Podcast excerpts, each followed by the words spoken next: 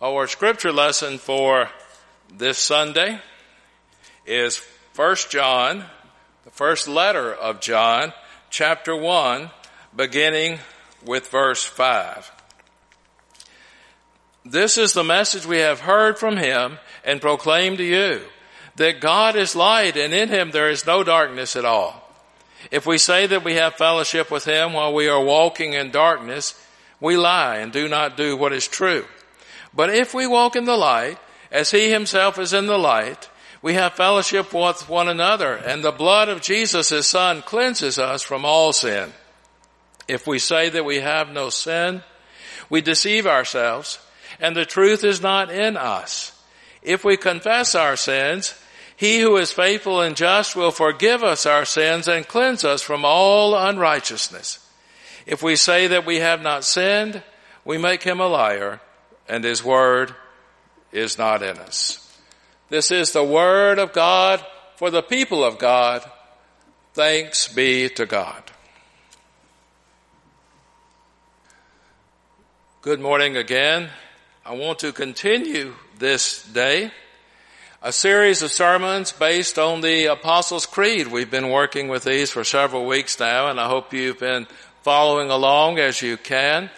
I know that this is a holiday weekend, Independence Day weekend, and of course we, in our prayers and in our music, we give thanks for this nation and we pray God's guidance, especially at this time in our life together as we, we pray and struggle to continue to find a way forward.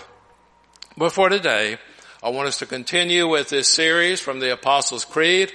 We've talked about belief in God, the Father Almighty, and in Jesus Christ, His only Son, our Lord, and in the Holy Spirit or the Holy Ghost. Last week we talked about I believe in the church. And today our topic, I believe in the forgiveness of sins. And I want to base my remarks today on the forgiveness of sins on the passage that was just read from First John, or as some folks say, one of the little Johns, not the Gospel of John, but there are three epistles, first, second, and third John, from first John.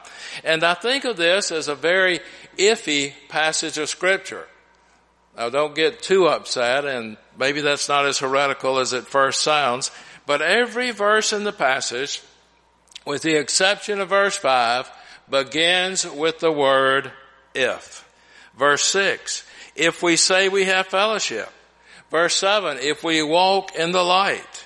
Verse 8, if we say we have no sin. Verse 9, if we confess our sins. And verse 10, if we say we have not sinned. Many, many, many ifs there. Our basic text though will come from verse 9. If we confess our sins, He is faithful and just and will forgive our sins and cleanse us from all unrighteousness the great truth of the gospel, I believe, is that while we are required to acknowledge, to confess our sins, we are not required to bear them, to hold them up on our own. And peace of mind and peace of heart is possible only when we turn to God, only when we confess our sin, and by so doing enable God to forgive us to restore us, to free us from our sins. So many folks have such a flippant attitude toward the reality of sin. And I'm thinking of sin as that broken condition between ourselves and God. Not so much individual sins or small sins as some would say, and some of them are not small at all, but that whole attitude of being broken and being separated from God. And against that kind of attitude, the gospel declares simply that we are to confess, to own up to what's going on in our lives, to examine our own hearts. That God is faithful means that God's character is unchanging and self-consistent. The unalterable structure of the universe is of justice and forgiveness. God never acts in contradiction of God's self. And in all experiences, we may depend on God unalterably to be just and forgiving toward us because God is faithful. God can thus be an object of our faith. John says, or the writer of this first epistle of John says, that we can depend on God and God's righteousness to forgive us if we confess our sins. On the surface, we might be more likely to think that God and God's righteousness would condemn us and not forgive us because we've gone astray. But the point is that because God is righteous, God never forsakes his word and scripture reminds us and is full of the promise of mercy to those who come to God with a penitent heart. If we humbly and sorrowfully confess our sins, he will forgive.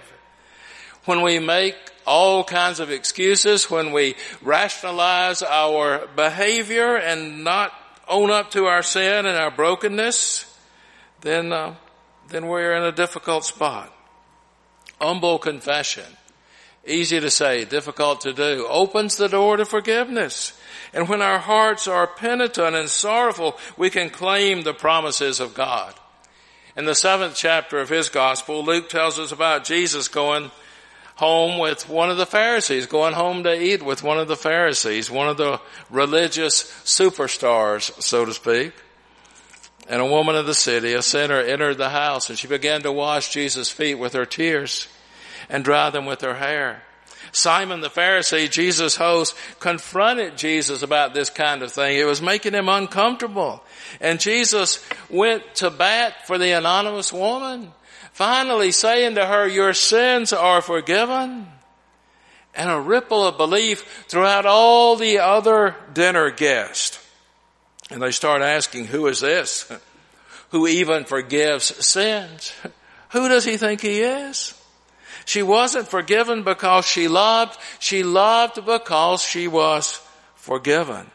If we come to God the Father through Jesus the Son and humble confession, we can hear him say to us also, your sins are forgiven. I believe in the forgiveness of sins. Do we? then why are our shoulders stooped and our knees wobbly from toting a load of gain, of shame and, and guilt and sin from yesterday's mistakes? I believe in the forgiveness of sins. Do we? Then why do our arms get painfully sore from throwing rocks, from casting stones at those who happen to be caught in sinful behavior? I believe in the forgiveness of sins, do we? Then why are we always stumbling and falling because of those heavy grudges that we bear? Jesus was asked the question, how many times should we forgive those who sin against us? Seven? And he said not seven, but 70 times seven. And by that he meant not 490 times, but endlessly. Endless mercy toward one another because that's the way God has chosen to deal with us. This is a story about Abraham Lincoln. I assume it's a true story. If not, I know it's a truth story.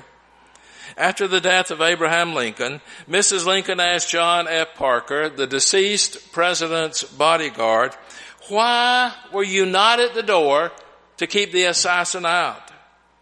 Parker lowered his head and said, I have bitterly repented it. I did not believe that anyone would want to kill so good a man. The belief made me careless.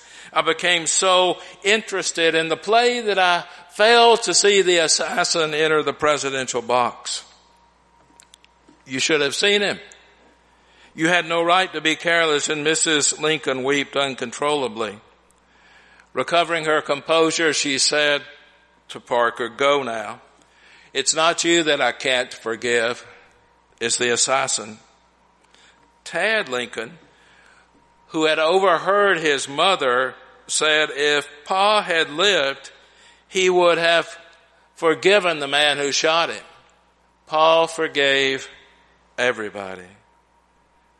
The implications of believing in sin are far reaching. Believing in the forgiveness of sins are far reaching. They run deep.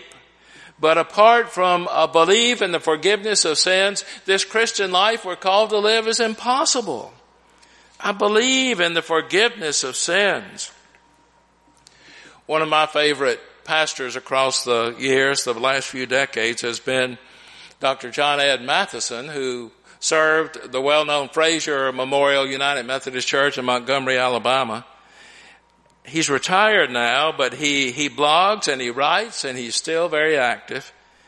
And in a blog that he wrote, and I kept this, I printed it out and kept it about a month or two before I moved to Newnan when we were up to our eyeballs in boxes and you know how that is. It's a difficult time, but I kept this. He was writing about our forgiveness quotient, and let me share a few of his thoughts now. He said, forgiving other people is the fundamental value at the core of our Christian faith. And it's one of the toughest values. When Jesus gave the Lord's Prayer in Matthew chapter 6, the only part on which he commented was the forgiveness of sins. He said, if you forgive others, God will forgive you. If you do not forgive others, God will not forgive you. And then he gave three or four examples of forgiveness that just hard to uh, hard to imagine that it can really be practiced like this that folks take it this seriously and do we take it this way you might remember it was on the news cycle for a while palm sunday 2017 44 Coptic Christians were murdered and 100 were seriously injured in some bombings, terrorist bombings in Egypt. An Egyptian guard died protecting Coptic Orthodox leader Tawadros II. The widow of the guard said to her husband's killers, I forgive you, and I ask God to forgive you. Several family members who had lost loved ones in the bombing were worshiping at the Coptic Orthodox Church of St. Mark in Jersey City, New Jersey and they began praying for the ones who had carried out the attacks. They said, the sadness a lot of us feel is more for the terrorists and for their perishing souls. We don't ask for vengeance. We pray that the blinds be taken off their eyes so that they can see again. And then on Easter Sunday 2017, you may remember this name, Robert Goodwin Sr., who had grown up in Alabama and moved to Detroit, was planning a trip back to Alabama to be with his mother on Mother's Day. On Easter Sunday, he was killed in a senseless murder that the killer, Steve Stephens, recorded on Facebook. Robert was the father of 10 and he was soon to become a grandfather. An important time in his life. Stephens showed no remorse for the killing and said he was going out with the intention of killing others the Goodwin family chose to offer forgiveness to this man, to Stephens. Robert's daughter Tanya said, the thing that I would take away most from my father is what he had taught us about God, how to fear God, how to love God, and how to forgive. And each one of us forgives this killer. I can't imagine. What would we do? One of the most influential Supreme Court decisions was in 1857 in our American history when Dred Scott versus Sandford ruled that a man, that a black man could not ever be a free man or become a U.S. citizen. And it energized the abolition movement and contributed to the election of Abraham Lincoln as president. In March of 2017, Charles Taney III, the great, great, great nephew of Justice Rogers, Roger B. Taney, I'm sorry, who authored the Dred Scott decision, met with Lynn Jackson. She was the great, great, great granddaughter of Dred Scott. And they met in front of the Maryland State House and Justice Taney's statue. It was 160 years later. But Charles Taney III made an apology and asked for forgiveness. There is no statute of limitation on forgiveness. 1999, Kenneth Williams escaped from prison while serving a life sentence for murder. He then killed Michael Greenwood and another man. Williams was recaptured, imprisoned, and executed in Arkansas in April of 2017. Michael Greenwood's 22 year old daughter, Kayla, discovered that Kenneth, the man, the murderer, had a daughter, Jasmine, in Washington State. And he had not seen her in 17 years and he had not met his granddaughter. Kayla bought plane tickets for Kenneth's daughter and granddaughter, flew them to Little Rock the day before Kenneth's execution so he could visit with them. The young mothers met at the airport and embraced. And Kayla's words to Jasmine were, we forgive him. Forgiveness does not change the past, but it does change the future. Someone has said forgiveness is not a case of holy amnesia that wipes out the past. Instead, it is the experience of healing that drains the poison from the wound. And I love that. I'm going to try to hold on to that thought. How many folk do we know who are walking around with poison in their systems? Jesus not only taught forgiveness, he lived it. On the cross, he looked at the people who had beaten him and nailed him to a cross and said, Father, forgive them. They don't know what they're doing. Maybe there's somebody we need to call to visit, to write, and offer forgiveness. Forgiven people are forgiving people. Maybe we need to check our forgiveness quotient. Do we really, really believe in the forgiveness of sins? Amen.